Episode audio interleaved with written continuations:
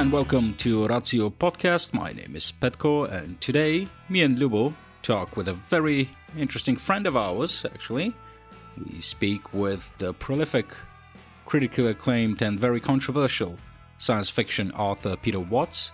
Peter was our guest on the Ratio Forum back in November when he was participating in a panel that was discussing the future of humanity and its gloomy prospects.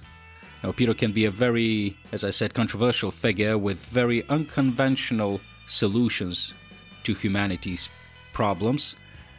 And although me and Lubo disagreed on a few occasions with some of his theories, I still find them to be very interesting, and Peter does have the capacity to be very convincing. So we will leave it up to you to decide whether you would want to believe him. Either way, our conversation with Peter was extremely interesting. And, you know, just a disclaimer if you're looking for a feel good conversation, that might not be it. Although it was fun and we laughed a lot, we kinda left the conversation feeling a little bit more gloomy than we usually do. It was this was related to the fact that you know Peter is very capable in sort of transferring his pessimistic views on our future to his listeners. Either way, as I said, very interesting conversation, so I do hope that you will enjoy it. This was recorded back in November, so there might be some quality issues. Uh, so we apologize for that. It was a rather long conversation, but I promise you that, as many other things, it can be more gratifying if you put some labor into it. so thanks again to our Patreons who are supporting this podcast. And without further ado, we give you Peter Watts. So yeah, no, it was it was uh, there were the guys from NASA, the engineers from NASA, hmm. who were using as many fifty dollar words as they possibly could to explain why the Challenger had blown up and why it was implicitly not their fault. Right. And they were using like you know. 18 word polysyllabics to describe the term O ring yeah. You know, it was a a thermal deconductance capacitating device or something, right? so it's meta and, language, yeah. And and so Feynman was sitting there and he said, you know, when you were talking about this thing, I I dropped this in uh, some cold water, in some ice water, and I noticed that it got brittle and it broke. Is that basically what you're saying? Yeah. And so he basically summed up 15 minutes of testimony right there. And I, th- I think NASA's always kind of hated him since then. I, in fact, I personally wonder if his death was entirely without suspicion. Oh, you actually went there? How did he die? I don't know. Come on, we are talking about an organization here in whose astronauts will put on adult diapers and drive across the country to take out romantic rivals. What? That happened? What are you talking about? Elaborate on that. Peter Watts, this, was a, this was a, this was a female, no a female shuttle astronaut who whose husband was apparently cheating on her. And she basically had everything figured out. She knew that forensically people would be able to say, well, she could drive from here to here and get back. So she decided, I mean, basically, she did everything she could to minimize transit time. Okay. So that she would have she would have a, an airtight alibi. Come on, nobody could drive from here to here and back back again in six hours. It just isn't done. You need to stop for a pee break. She did not have to stop for a pee break. She got depends. I do not remember the name.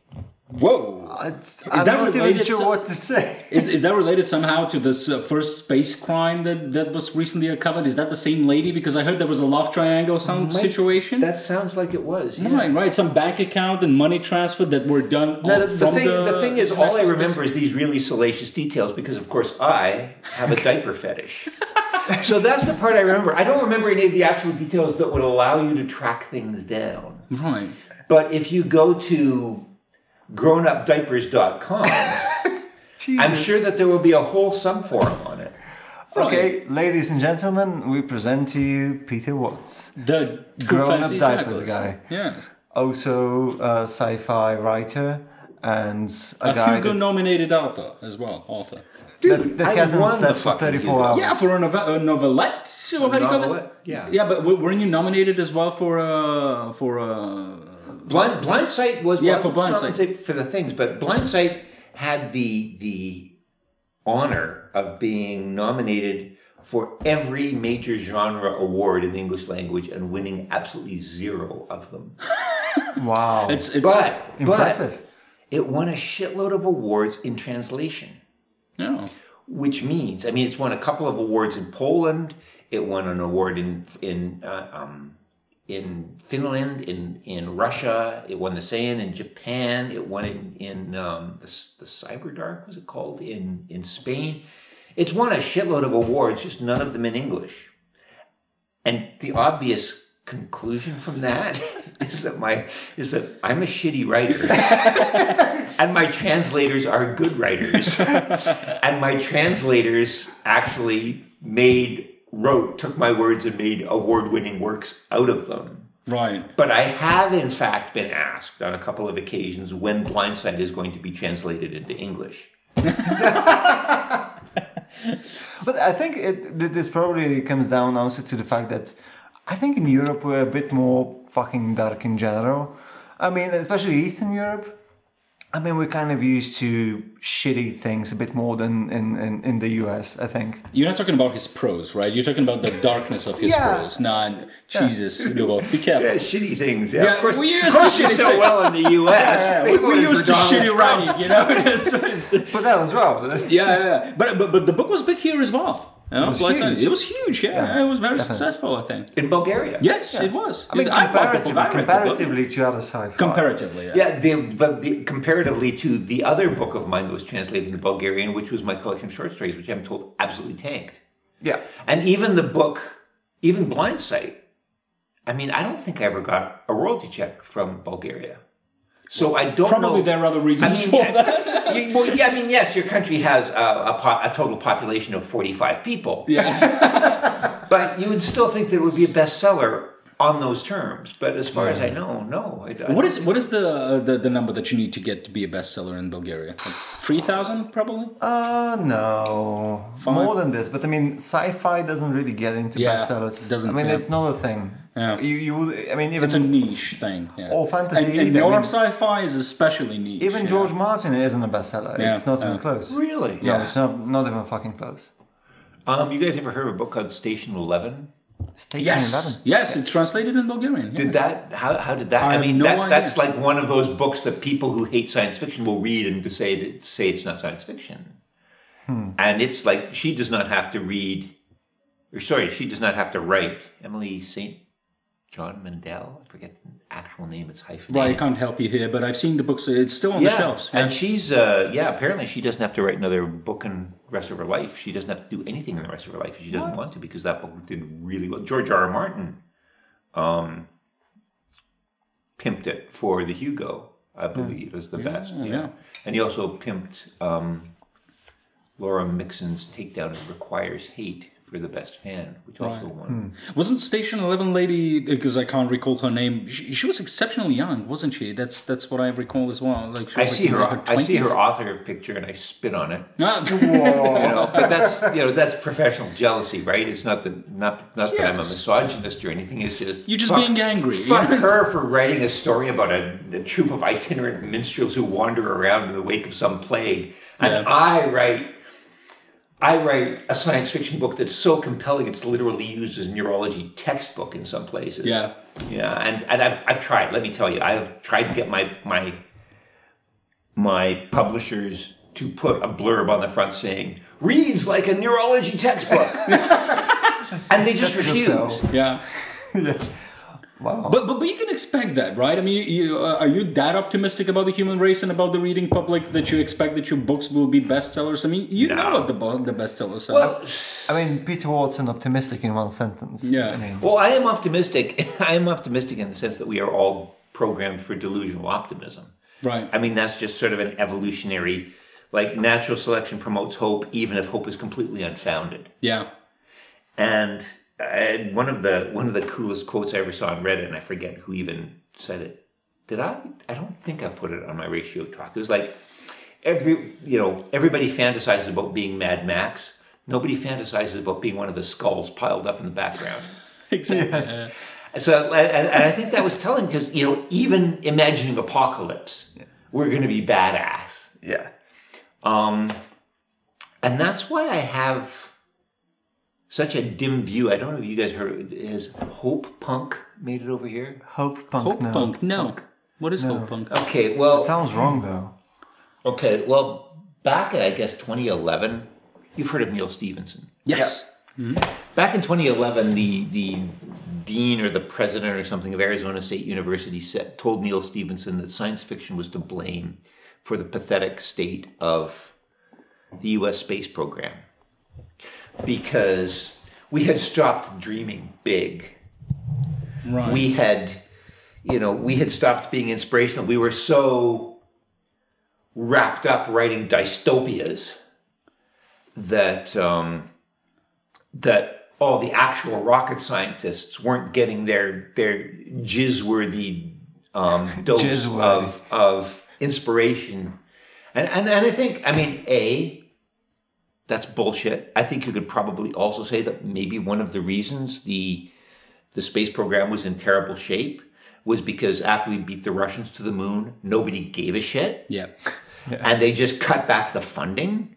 I don't think it was, but you know, for whatever reason, that's not what the head of Arizona State University said to Neal Stephenson. And for whatever reason, Stephenson didn't call bullshit. He decided to go with that. So he put out this book of bright, optimistic science fiction. This was like, this is like close to eight, eight or nine years ago.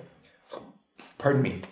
And being Neal Neal Stephenson, you guys haven't heard of this? No. No. No. Well, this kind of proves my point.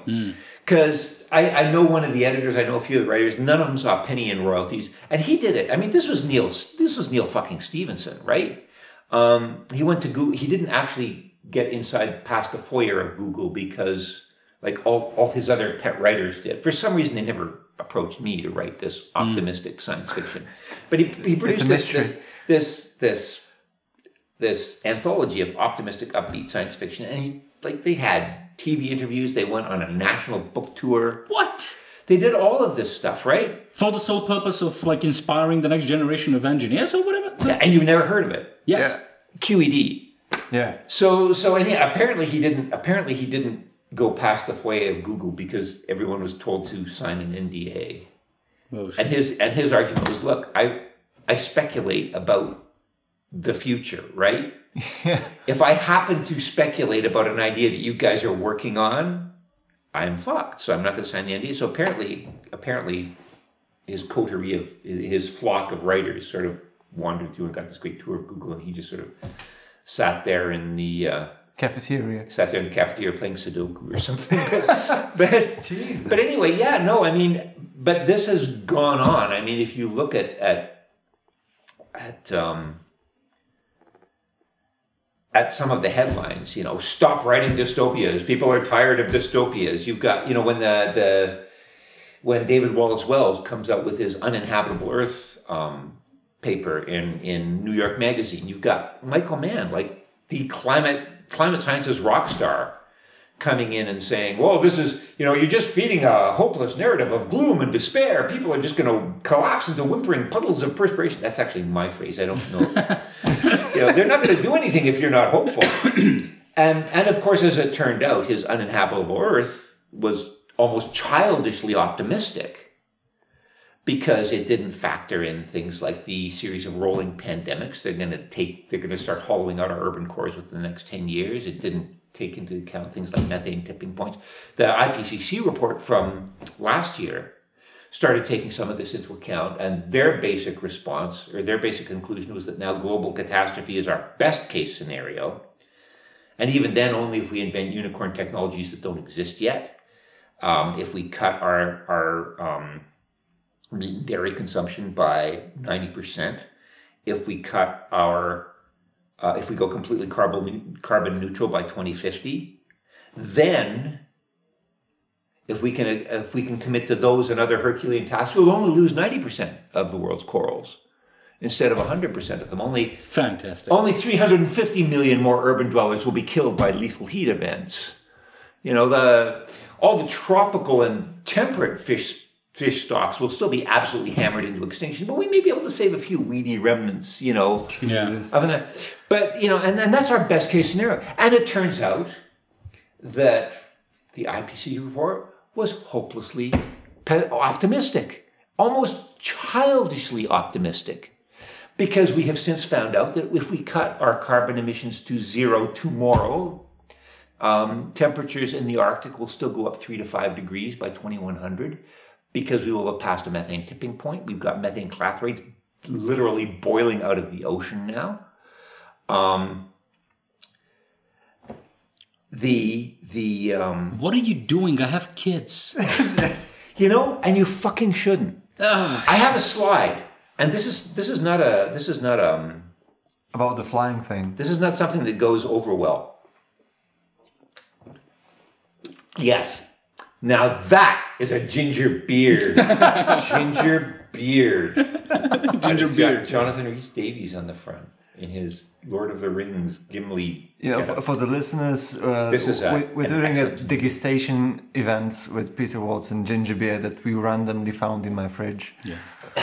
So you just randomly have stuff in your fridge? Yeah. Is there like a, a portal in there? Yeah, just like a like a piece of a dead cat, you know, the usual. So there's a um, there's a paper that came out just a few months ago um, that actually looked at the carbon impact of various. You know, oh, we can recycle. Oh, we will stop using plastics. Oh, we will. No plastic straws. And and and I've got a slide in one, that I, I put in one of my talks that's that shows in sort of bubble format, little discs, right, showing you know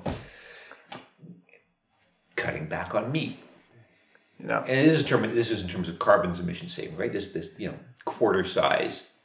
Um, you guys don't have quarters. Say a Right. Yeah, like a but cent yeah, yeah, with it's a, the tiny little circle, and then and then you know using low energy light bulbs is you know something about the Slightly size of a bigger, yeah. thimble, and then and then I mean if you let's compare this to the relative sizes of planets and suns in the solar system, right?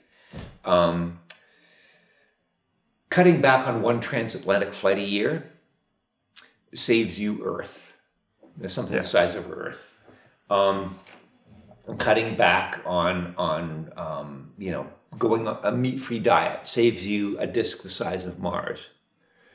Killing a child or just not having a child saves you something the size of the fucking sun. It's that big. It's a Godzilla. Now this is this is admittedly first per or first world carbon factors, right? You can't you can't um there are pretty much the only region on the planet that still has increasing fertility rates is Africa. And they've got they're they're breeding faster than everyone else, but their carbon impact is minimal because they just don't have the standard of living. We in North America are fucking carbon hogs. So we're not, you know, and, and the U.S. is still in the top ten in terms of population growth. Don't make any, you know, hmm. the, the, the, the U.S. is like number one in everything. They're not only they're not only not only have greedier mouths, but they're still producing more of them. But per the per capita mouth of a first world child is just huge Jesus. and and it, it- it's just it's just no contest and this is something i can always haul out when people call me a hypocrite Yeah. for flying across the atlantic even at your expense For, for an event in to, Bulgaria. to, to sit around and talk for one hour in bulgaria it's like yeah i got myself sterilized in 1991 now assuming that you know 10% of all pieces of sexual intercourse result in pregnancy i have saved the world untold gigatons of carbon. We should Since that time. build a monument to something. To, to... All right, I was actually hoping it would be more of a monument to my own phallus, but yeah, yes. All right, but where, where do you see this going? Because i i- the claim is, okay, we're going to fuck up the planet, but we're going to survive as species. Some a lot of species are not going to survive this whole thing. But what the biggest impact what is going to be on our political systems? Now that's that's a claim. Yeah, Uh, we're going to survive as species, but we're not going to live the same way. We're going to become more autocratic, more you know, closed societies because of presumably the huge migration waves that we're going to get from all these hot places. So how do you imagine this future? You know, we spoke about longevity. Let's say they figure out how to fix the the goddamn telomeres, as you said. You know, and how do you how what is the society that you imagine in like hundred years? um, well, there's going to be a lot of people living in missile silos, and there's going to be a lot of people living in New Zealand.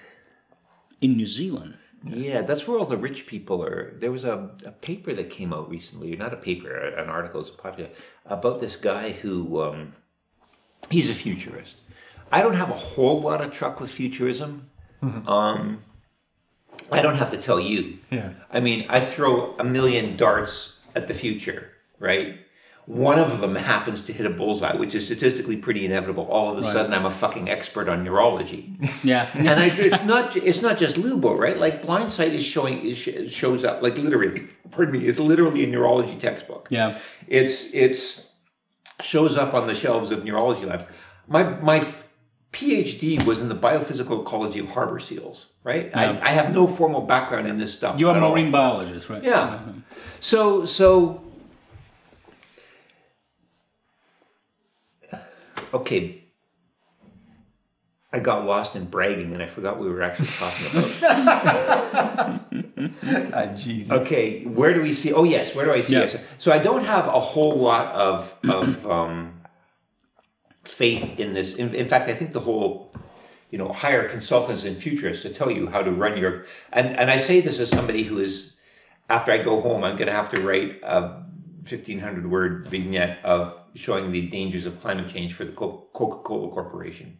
So I say this as Petko somebody. works for the Coca-Cola Yeah. Corporation. by the way. Honestly, Yes, I do, yeah, man. it's a small fucking I have world. so many questions because you know something. This is my second gig for those guys, Right, and I don't know what the fuck's up with Coca Cola. I probably don't have the answers for you. you know, it's, it's a mafia thing, yeah. But anyhow, this, we this have guy, a this guy is basically hired. He's a futurist. He's hired a, and a bunch of like I call them zero pointers because it's not just the one percent anymore. It's the zero point one percent, right? They're, they're the ones. that- Zero point zero. They hired this guy to come to a conference, and they spent 20 minutes asking him about, you know, what kind of cryptocurrency was the best, and you know, should we invest in Tesla, and, and it kind of circling like sharks around the main hmm.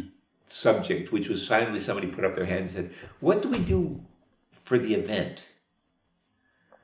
And this guy's like, "The event." This is the word that the ultra rich have for the imminent society, global societal collapse that they see as inevitable. And what they wanted to know from this guy is how do we keep our private armies from turning against us once our money's no good because the ceiling has crashed and the ceiling has fallen in and there's there you know our money's no good anymore. And they were literally kicking around ideas like like maybe could we put on our paramilitary forces maybe we could put like explosive collars It's a practical solution. I I mean, uh, if, if they had hired me, if they had fucking hired me, I would say get rid of the people and just use drones. Right. Drones are never going to rebel. Of course, then all you need to do is get somebody, you know, to buy a U-Haul truck and load it up with capacitors, and then they got an EMP and poof. But my point is, um, it's not as though the the plutocrats of the world are unaware of what they've done. It's not that they're unaware of what's coming. They are making plans. Um, they are literally buying into like New Zealand is going to be relatively unscathed. They are buying up New Zealand wholesale. There are entire there are there are companies that recondition decommissioned missile silos in Colorado for basically waiting out the apocalypse. I've saw like 10 years ago I was seeing companies advertising personal submarines. But uh, let, me stop you there for a second, because I mean, we, we've been hearing people buying bunkers, you know, and living underground, and you know, just stockpiling food and etc. for as long as I've been alive, basically. I mean, we, you always have some amount of people that try to hedge their bets and you know just just try to be safe whatever the fuck happens, whether it's if it's like nuclear war, etc. You know, during the like the. Uh, the, miss, uh, the Cuban Missile Crisis, etc., there, there was actually a boom of people trying to make their own bunker type of deal. So isn't And this that was a legitimate fear. No, Let's it not was. dismiss that. They, we, we literally came within hairs breadth of war, nuclear war at that point. But, but uh, I guess my point is, if you have an X amount of money, it's also a thing that's just hedging your bets. You might as well spend like 0.01% of your money to just make sure if shit does hit the fan, not necessarily if it's inevitable that the shit hits the fan, but at least make sure you're you're relatively preparing for this as well. Yeah, the and yeah, true.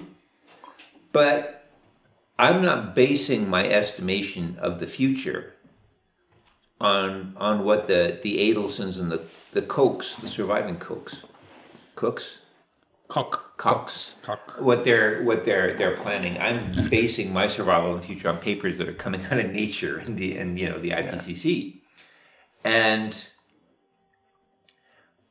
the thing that's weird now is that the Kochs and the Adelsons of the world seem to be heeding the science. I mean, we know, we know, we've got the records now. Exxon was ready to pivot away from fossil fuels in 1980. Yeah. There were the, the, the data was in their own scientists. I mean, it, right now it, it- it's coming out now because of uh, various congressional investigations. But but in the 1980s, they basically predicted what was going to happen and realized that everything was fucked, and were actually on the verge.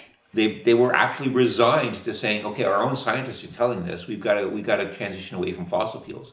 And then Ronald Reagan ascended to the White House and said, don't worry about it. And that was the point at which the disinformation started. Uh, there was a really interesting piece in the New York Times a few, mo- a few months back, earlier this year anyway, called How We Almost Saved the World. Yeah. and it basically lays out in pretty uh, fine grained detail the the politics and the the backroom dealings during that that linchpin moment when even Exxon was ready to have their their come to Jesus moment and how we blew it. I haven't seen this one. Yeah, I've gotta, this we one. gotta put a link to this. I've read this one. I don't know. I mean, why do you think that um, a sensible person such as myself, let me brag about myself as well. I know I, I'm I'm aware of all the facts, and I and I remain in you know inherently optimistic. Is it because I don't have a choice, as you said? You know, we have evolutionarily evolved. You know, the ability to you know to be optimistic. I mean, do you think that's it's an universal thing across the species? There is a there's something called the negativity bias. Right. And what it says, it, it's weird. It's it's it's it says that um, we are more likely. We are going to attend more to bad news than to good. We are going to learn more from bad news to good. From an evolutionary point of view, you can totally see why. I mean, it's trivially easy to understand why natural selection would promote us to learn more from the bad stuff than the good. Um,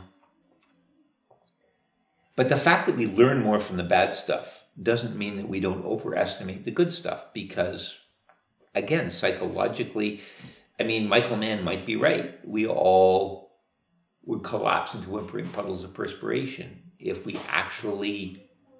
I don't even know if I believe this on a gut level. Hmm. This is the thing. I mean, we, we, we are a species that if you offer us the choice of $10 today and $20 in two weeks, most of us will take $10 today. Sure. We are that we are that insensitive to the future. Uh, now, the formal term for that's hyperbolic discounting, and it makes sense in unpredictable environments because the guy who promises you the 20 bucks could get schmucked by a bus in two weeks, right? If you don't know what's going to happen, sometimes you know, it's, it's the standard bird in the hand is worth two in the bush scenario. That makes sense. But the flip side of that is that it becomes almost impossible for us to grasp on a gut level the idea of long-term consequences. Um, I've, a lot of my writing, a lot of my fiction lately has played around with ways of hacking human nature in a way that would change that. Um, and actually, a, a, talk that I gave at the, um, at the Toronto Public Library just a, a week or so ago played around with that. Like basically, for example, Parkinson's disease um, suppresses the religious impulse. Hmm. And the pathogen that causes Parkinson's disease starts in the gut, works its way up to the brain through the vagus nerve. Now, we know a lot about the way gut bacteria affect personality traits. Have you heard of shit transplants? Yes. Those things you can literally transplant personality traits. You can reduce the symptoms of autism hmm. with shit transplants. That, that was from last year, actually. Yeah. yeah. You can make rodents more or less aggressive. You can change anxiety. Um, and it's all because you've got gut bacteria that produce this complex cocktail of, of hormones and neuro, neurotransmitters that affect the gut. The, the, and, and let's, let, your, your gut is as smart as a cat in terms of computational complexity, right? Hmm. You've got this, this neural net spread out around you. And I've always neurals, yeah. I've always wondered, you know, whether whether it resents the head brain and whether it might be plotting some kind of insurrection at some point. At least Petko's gut has been doing this today. That's a kind of dualism that I will buy. Yeah, that sounds good. So so there's so you've got um and, and and I actually wrote a story, I guess last year, that ran with this idea that basically involved weaponized yogurt being used to reprogram the pattern matching circuits in the amygdala so that anybody who saw the Google logo would, would fly into this uncontrollable rage. And so anybody who walked down the street wearing a Google t-shirt or a Google hat would be set upon by an angry mob and beaten to death. Fantastic. It was like, and it's, it's especially, it's especially um, relevant in, in the case of my own home. Though Toronto is currently wrestling with like Google's Sidewalk Labs wants to set up a high surveillance smart community in the center, in the middle of our downtown core. And they're not telling us what they're going to do with the data. It's going to be like everything, like all the building. It's very sustain, ecologically sustainable. All the buildings will be made of wood, but there will be sens- literally there will be sensors in the sidewalks. There will be sensors in the ground. There will be tunnels underneath to take care of waste disposal. And you walk into this fucking place, and it will take your cardiac heart, uh, take your cardiac signature from like hundred meters. It's it's um. And there are certain, you know, and, and it sort of came out that, you know, they originally were talking 12 acres and then, then somebody leaked their, their grand plan, which was like 500 acres on the, on the, the waterfront.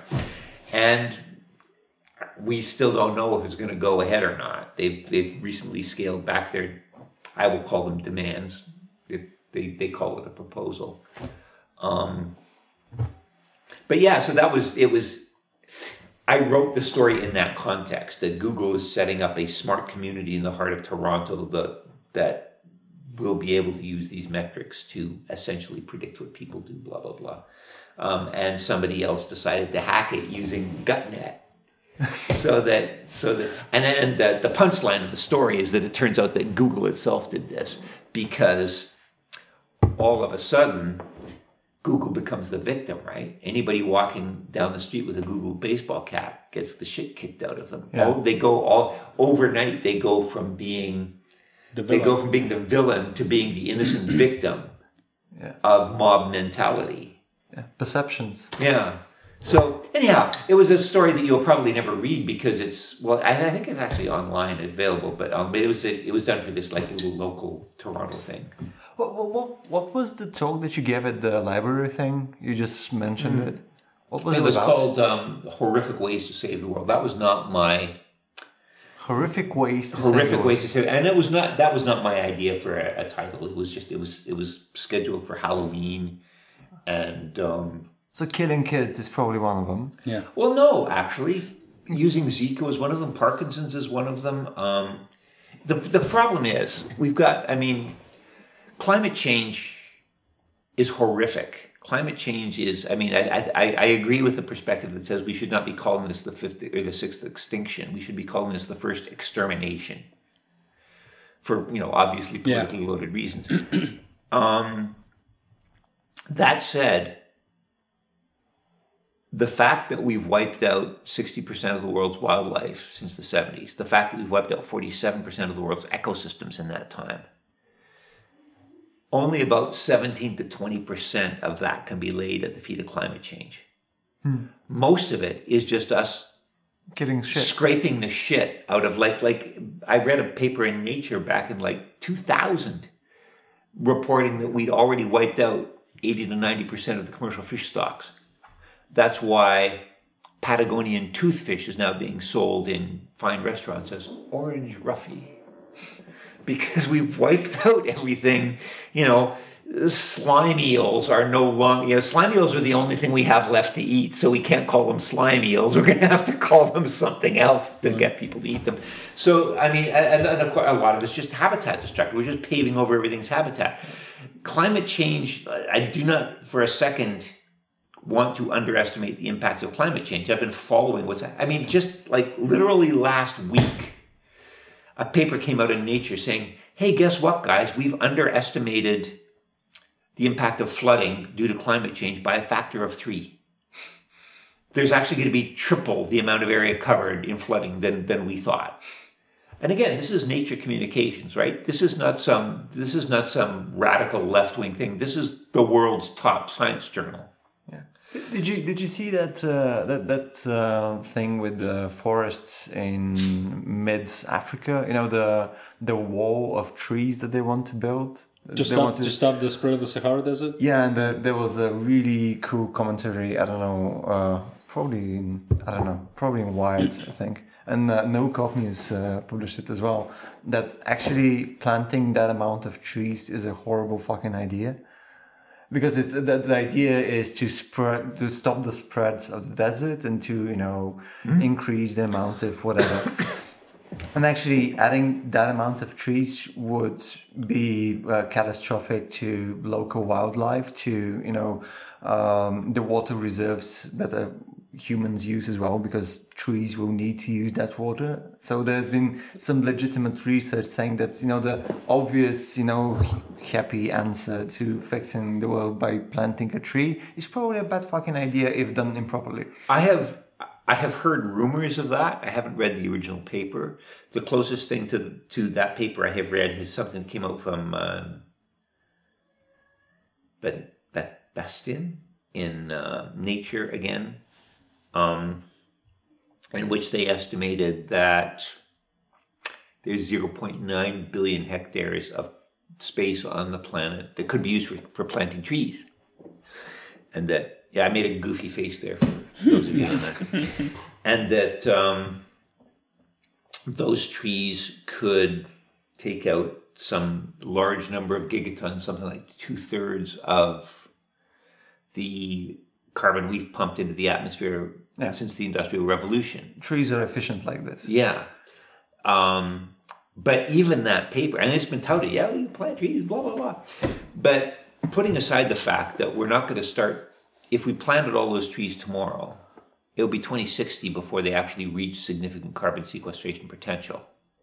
During that time, we will have lost over 230 million hectares of other forests Yeah. due to desertification and increasing climate change. So you've got to cut that out. Plus, we're not going to start tomorrow. I mean, what part of this planet, other than Antarctica, doesn't have somebody's real estate flag planted on it? Mm-hmm. The expropriation issues alone saying, yeah, we're going to plant trees on your back 40. Yeah, mm-hmm. like that's going to that's going to tie up the courts for decades because again, we don't care about environmental apocalypse in 20 years if it means that we can't spend money to have two lattes today. That's literally, and and this is what I'm in thinking in terms of the long term. When, when I would bring up the idea that you know climate change is horrible, no doubt it, about it, about it, but so much of what we have inflicted on the planet has nothing to do with climate change. It's just us being assholes. Hmm. And in that sense, we're no worse than anything else. I mean, there's there's um, talk of how you know the indigenous peoples tread lightly on the land. Well, we don't really see that. What we see is evidence from middens that. In the 400 years after they crossed the Bering Land Bridge, mysteriously 80% of the charismatic megafauna in North America was Yeah. wiped out. And that was by a, a bunch of people with like pointed sticks and rocks. Um, But that's just romanticizing like the past and like people which It are is. better than us because of nature. my, my point is my point is it's not the world that needs fixing it's us. And so what i have been playing around with lately is the idea of hacking human nature. I wrote another story. I was actually finally commissioned by the x prize people to you know write an upbeat story. That's just and my upbeat story was okay how are we going to save the world? It's um good ginger beer. And now a word from our sponsor ginger beer from witchwood brewery. Ginger beard when you need a break from the apocalypse. Jesus shit. You need, anyway. you need to do all our promo. spots. Definitely. anyway it's it's um where was i uh, blah, blah, How would blah. you save humanity? Positive story about saving. Yeah, yeah, yeah. About saving the world, and, and basically the way I did it was was it's really hard to stay on a diet when you're hungry all the time. It's really hard to live sustainably when your genes are constantly saying reproduce, when the innate responses that kept you alive 50,000 years ago by saying, you know, glut on everything you can, consume everything you can because it won't be around tomorrow. You've got to get it now. All those traits that were adaptive at the time are completely maladaptive now. It's hard to fight your own inner nature. There are over 200 cognitive biases. I mean, the obvious biggie is my kids are the center of the universe. You know, my children are the most important thing. Why must have more kids, right? You try try telling people not to have kids. It just it just won't fly. But you've also got the hyperbolic discounting. You've got religion. You've got um, any number of. I mean, just go to Wikipedia's cognitive bias index, right? There's literally hundreds there, and they all helped you survive. But because they're biases, they all helped you survive by lying to you. They all distort your view of reality and twist it in a way. I mean, the brain does not exist to seek out truth. The brain exists to, to promote its own fitness. It was shaped by natural hmm. selection. Depends how we define truth, right? So what we have here is this really interesting tension. You can either have a relatively unbiased, objective view of the world, or you can care whether you live or die. But you cannot optimize along both those axes at the same time. Because the more you the more you care about kin selection, the more you care about your kids, the more you are in thrall with all this ancient wiring that lies to us about what reality is. So I've been thinking, what if you could change the wiring? If you can rewire the nature of human desire so that you're not always hungry all the time, it's trivial to stick to the diet. So I've been writing stories in which, okay, the problem with utopia is that you got to walk over a bed of coals to get there. And the brain does not see utopia. The brain only sees the bed of coals because the bed of coals is today and utopia is 20 years away. Hmm. But what if you could rewire those circuits so that you literally got off on living sustainably? Hmm. You wouldn't have to fight your id. You wouldn't have to be noble. You wouldn't have to practice any self restraint. You would be just as enthralled to your wiring as you ever were. It's just that you would have an orgasm every time you threw away that second car, every time you threw out the, the king size bed and lived on a cot, every time you chose not to have a child, you would actually get off. It would, it would promote the same kind of rush that you get from eating sugar. Um, and of course, the the problem when I wrote this story was that it was it took place twenty years in the future. The the, the premise of the X Prize people was was they did it in um, conjunction with Japan Airlines.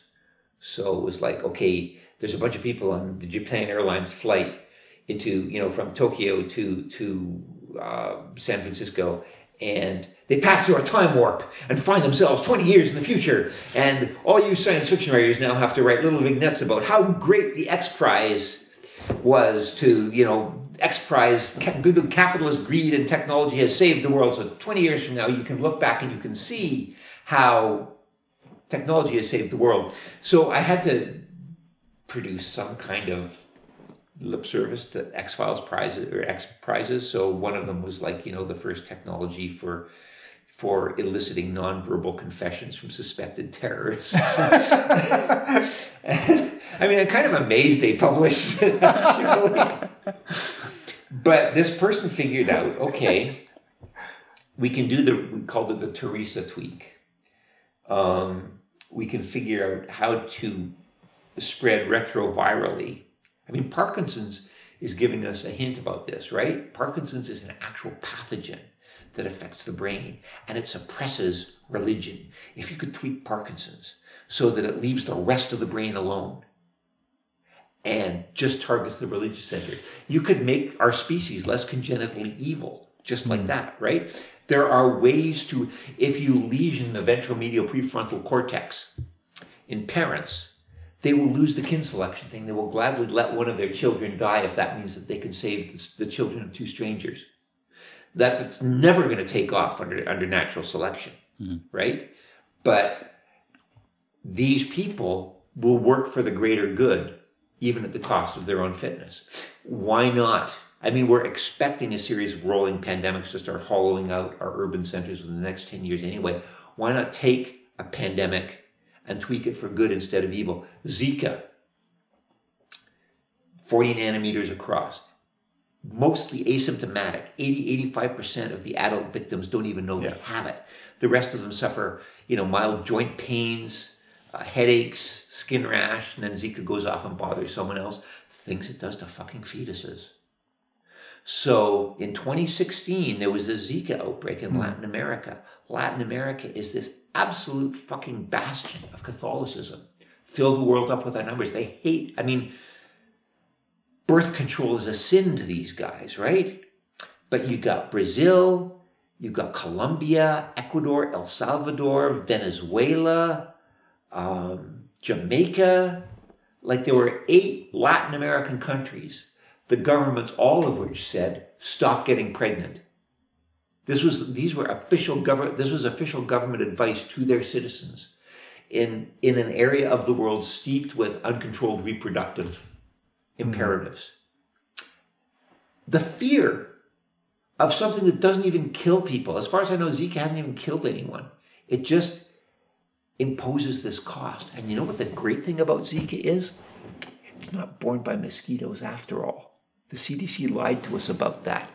We were what? told, we were told we didn't have to worry. It was only the brown people in Latin American countries that had to worry about Zika because it vectored in a tropical mosquito that never made it into temperate latitudes. I think that's one of the reasons why nobody bothered developing a vaccine for it, frankly. Um, and my thinking as a science fiction writer was wait a second, I'm not just a science fiction writer, I'm, a, I'm a, a biologist. Things can host switch. Something can jump from one mosquito host to another. But I showed a pathetic lack of imagination because it turns out Zika is a sexually transmitted disease. It does not need insects really? to vector. It can use insects to vector when the insects. I'm Googling this. go right ahead. I can actually, I've got a preprint of a paper that hasn't come out yet that I can give you. It's going to be coming out soon. Um, and that is how we got from the CDC telling us hey, nobody in the States has anything to worry about, to less than a year later, the CDC admitting that Zika existed in all 48 contiguous southern states. Jesus, it says on, on CDC's website, it says a person with Zika can transmit the virus to his or her partners through vaginal, anal sex, and likely oral sex. There we go. What the fuck? CDC lied to us about that. Jesus. Um, Either that or they were criminally incompetent. But my point is, what we have now is a disease that frightens people into not reproducing. And it's so mild in terms of its infection, in terms of its, uh, so few people show any actual symptoms. Nobody gets tested. This thing could be worldwide before anybody even knew it was in the room. And this is something that has already affected our behavior. It's not a engineered tweak. It's not some biohazard, bioterrorist joker deliberately designing a bug to fuck us over or change our neurowiring. This is a natural disease. so you want to piggyback on that one, basically. Why the hell not? But I would also like to do things to. I mean, the the the story I wrote about, you know, for the X Prize. The problem, of course, was that even with the Teresa tweak, it wouldn't work because all the first worlders have such a big carbon footprint, and they don't even breed that much. Um, that the ship has already sailed. So what I did was I added an extra. Like basically, what you needed was to be able to buy time for the Teresa tweak to spread virally throughout the entire population. But what you had to do that meant was getting rid of the top 0.1% of hyper consumers. That's the only way to buy time. But fortunately, you've got Elon Musk's Neuralink, right? Which all the rich people, this is 20 years from now, all the rich people are going to have essentially um, brain to brain implants, which Musk has explicitly said his goal is to produce something that's, that interfaces brains to brains um, as seamlessly as your neocortex interfaces with your limbic system. aren't you aren't you a huge skeptic on, on that bit? That was my ratio talk. Yeah. That doesn't, I'm not, I never said it wouldn't work. Yeah. I just said that if it did work, we would all disappear as individuals. Yeah. And But I mean, practically, practically, uh, specifically for Elon Musk's uh, Neuralink thing, uh, wouldn't this be incredibly just impractical? Because whenever you try to do something that's, you know, inter- interacts with your uh, with your brain directly, you need to actually have an operation to have it installed. Quote dude, unquote. this stuff happens accidentally. You were there in 2017 Yeah. when the prophet of the future, Peter Watts, stood up at Ratio and explained to you about the Hogan twins. yeah.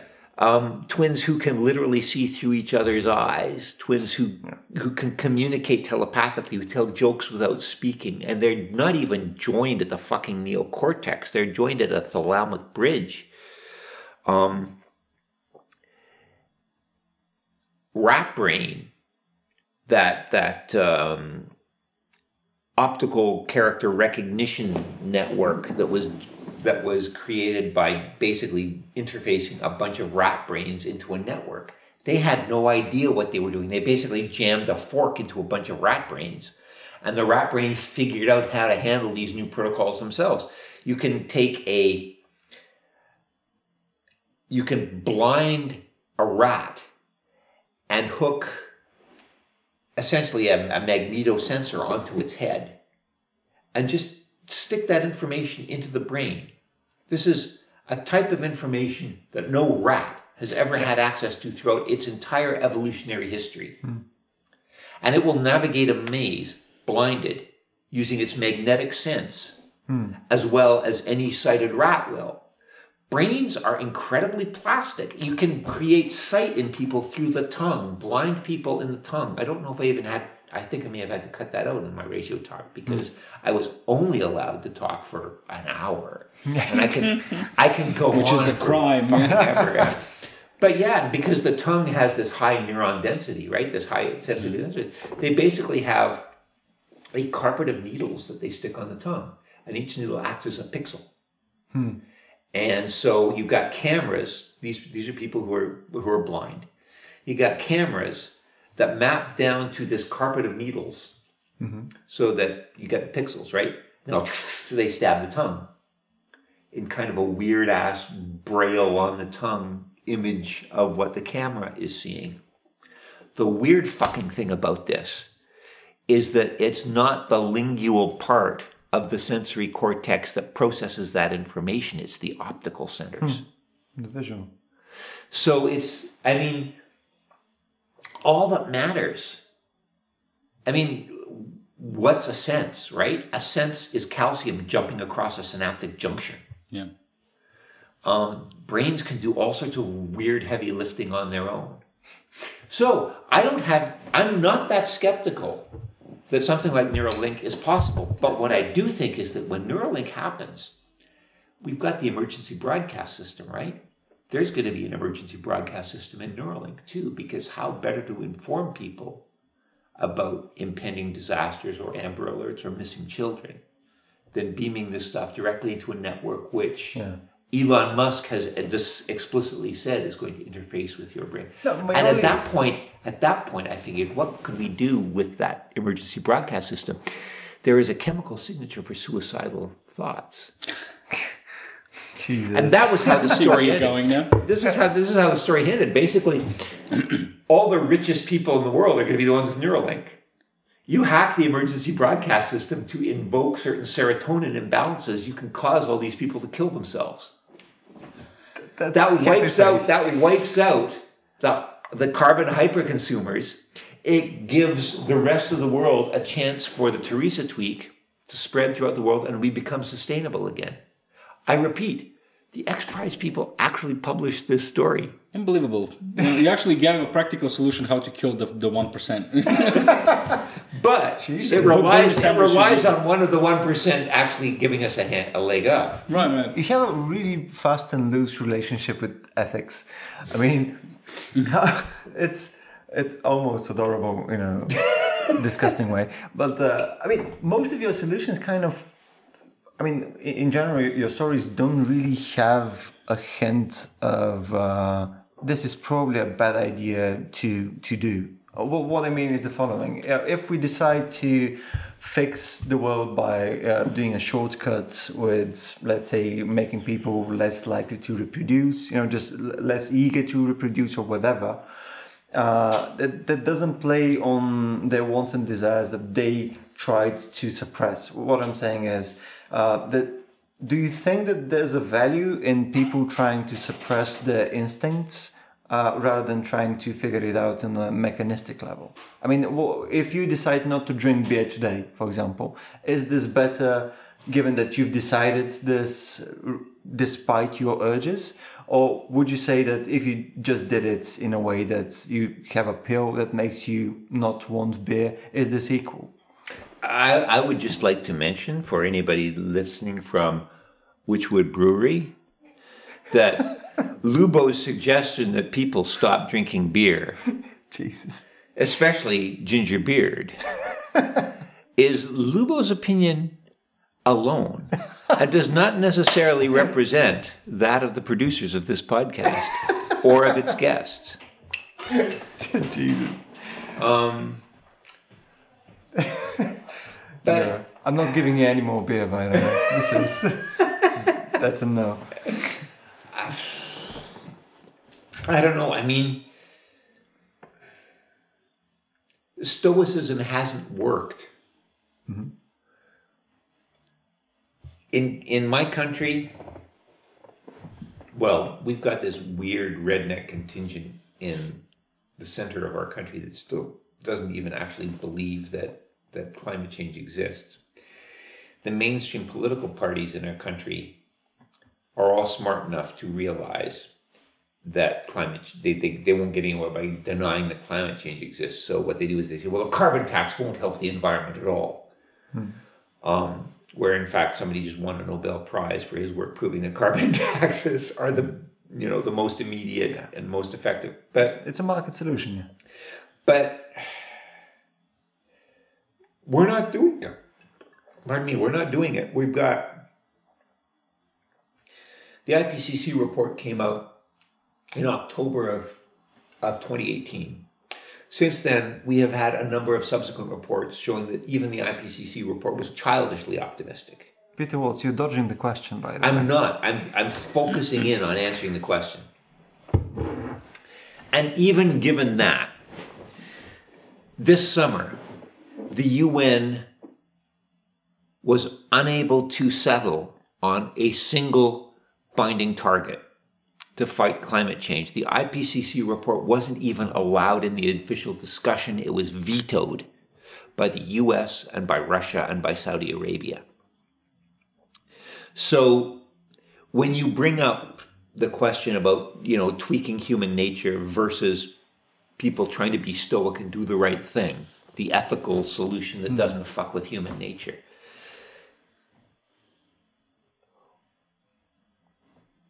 We've never had such loud alarm bells ringing from such credible sources. And it's not fucking working. Oh, my uh, my question isn't What's really left? related to effectiveness, though. I mean, uh, I'm I'm probably on board with the fact that it's probably way more effective. Uh, if you want to have some specific result, my my question is, wouldn't there still be some kind of value given that you could have a free choice not to do something? I mean, there's, do you do you in your head actually put any value on this? Do you all? think what makes you think that humans have free choice to begin with? Yeah, that's that's Neurons don't fire spontaneously. Neurons only fire in response to an input. Everything we do is reactive. Everything we think, every belief we take, every action we take is in response to an external stimulus. In terms yeah. of in terms of basic physics, free will is an absurdity. Hmm.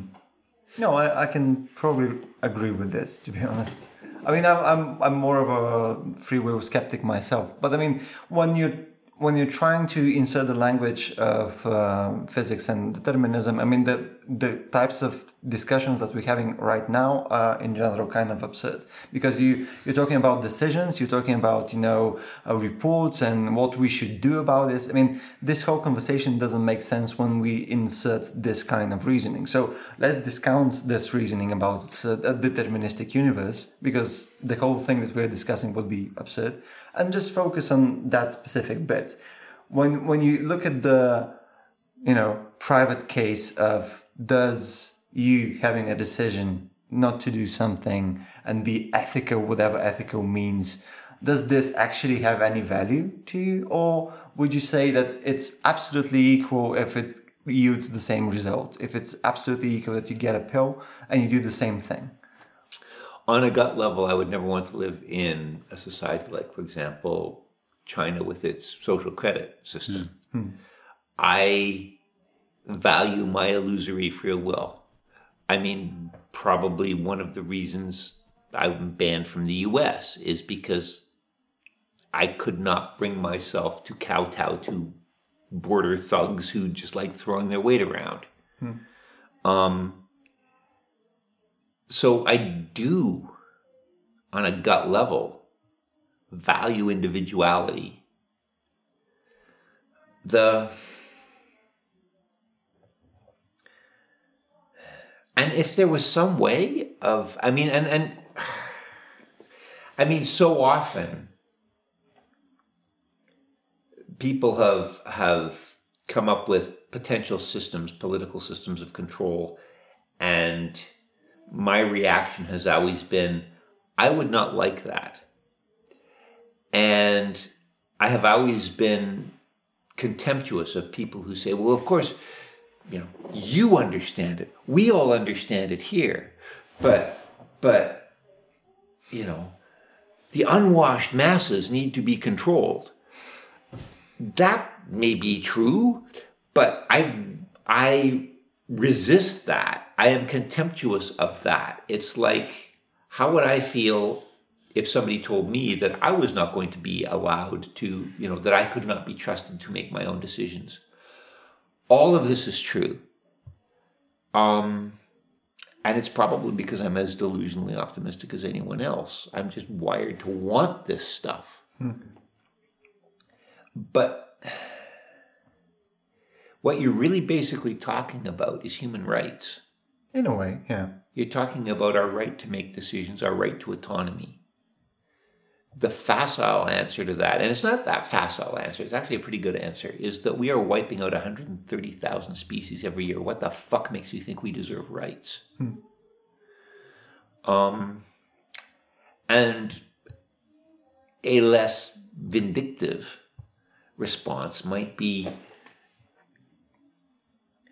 we're already wiping out 130,000 species a year.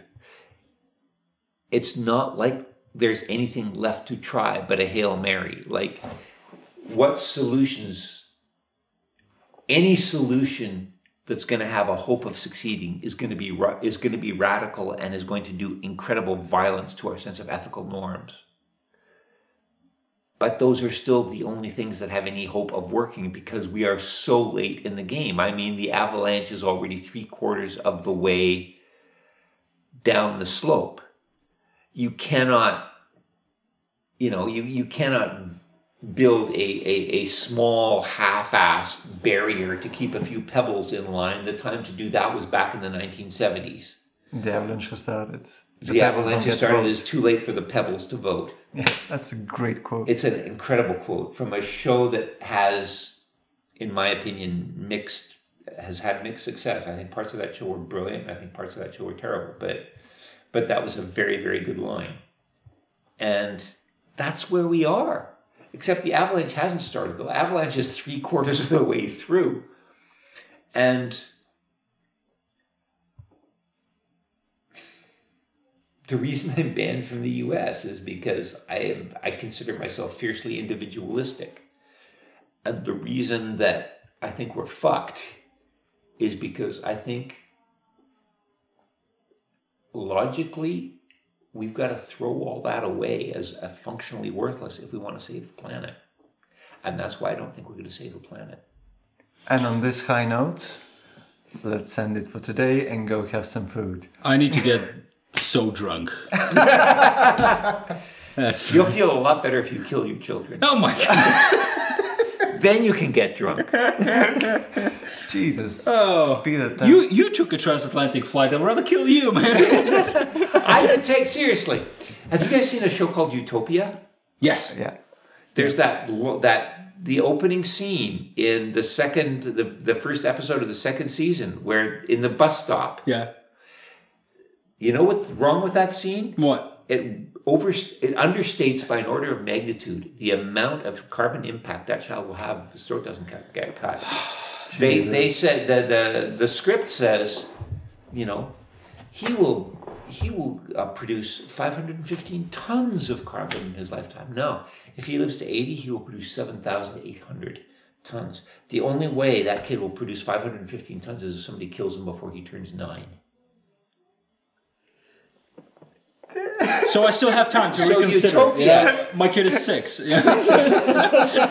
All right. So three years to go. Maybe you should show him this podcast in, in 10 years. Just to remind just to remind him who's boss. and- Yes, and, and show him that I fought for him, but still, yeah. Against the onslaught of Peter Watts. But still, I He couldn't. will, no, he will probably have starved to death because of a mutant strain of monkeypox. God damn it! It's, Usually- actually, there's actually a strain of wheat rust that started in the Middle East. It's now spread into Europe. It is immune to every known fungicide. Nobody's talking about it. It could conceivably take out the world's wheat crop in less than a decade. Jesus. God damn you, oh, okay. Peter Watts! We're going for food. I, yeah, we usually we, Well, we still have some. eject, eject. we usually end the conversations by saying thank you for coming. I'm, I'm unsure about this. I'm not sure about this one, but anyways, thank you for coming. It was fascinating. It was fascinating. And, Thank you. But let, let me just let me just also say, right now, I love my life. Yeah. I'm having a great time. It's it's it's this weird paradox. My I, I've got there's a book coming out of my essays, and the book. This was not my idea for a title, but the publisher's idea for the title is Peter Watts is an angry sentient tumor. and That's awesome. and in my in my I mean there is a reason why my blog has the epigraph in love with the moment scared shitless of the future. Because right now I am doing way better than I have any right to be doing. I, I love my life. I, Yeah. I am happier than I have ever been on a personal selfish level. But it can't last because I see what's going on. And even I can't properly internalize it. This is great. Like I am loving this and we're going to go out and we're going to have fun and, and all my doom and gloomism, it's true, but I haven't internalized it as much as, you know, any, any more than you guys have. Right. I can recognize it intellectually, and sometimes it does keep me awake at night. And I'm glad I got myself sterilized in 1991 because that gives me bragging rights, and that allows me to travel across the Atlantic as often as I like. And not, but you know, I did that on a bet. Yeah. So Crazy son of a bitch. That's, oh my god. this is the first time I've actually admitted that in public. Really? yeah. Okay. Okay. No, it was like no, but it was because I was, you know, I mean, I was, I was rattling off the same stuff in 1991, right? That Yeah. Population is a problem. We've got to, and the woman I was living with at the time was, well, why don't you get a vasectomy then? That, at least I'd have to stop taking the pill. And I was like, okay, I'm, I'm in Guelph now. I'm actually teaching. I'm doing a postdoc and I'm teaching.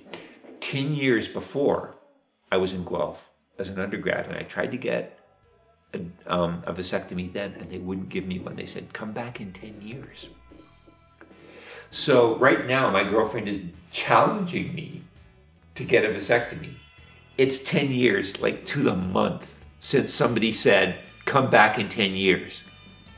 I go back to the same fucking clinic. I say, Here I am. give me a vasectomy. Where is such and such? And they said, oh, they're in jail for rape.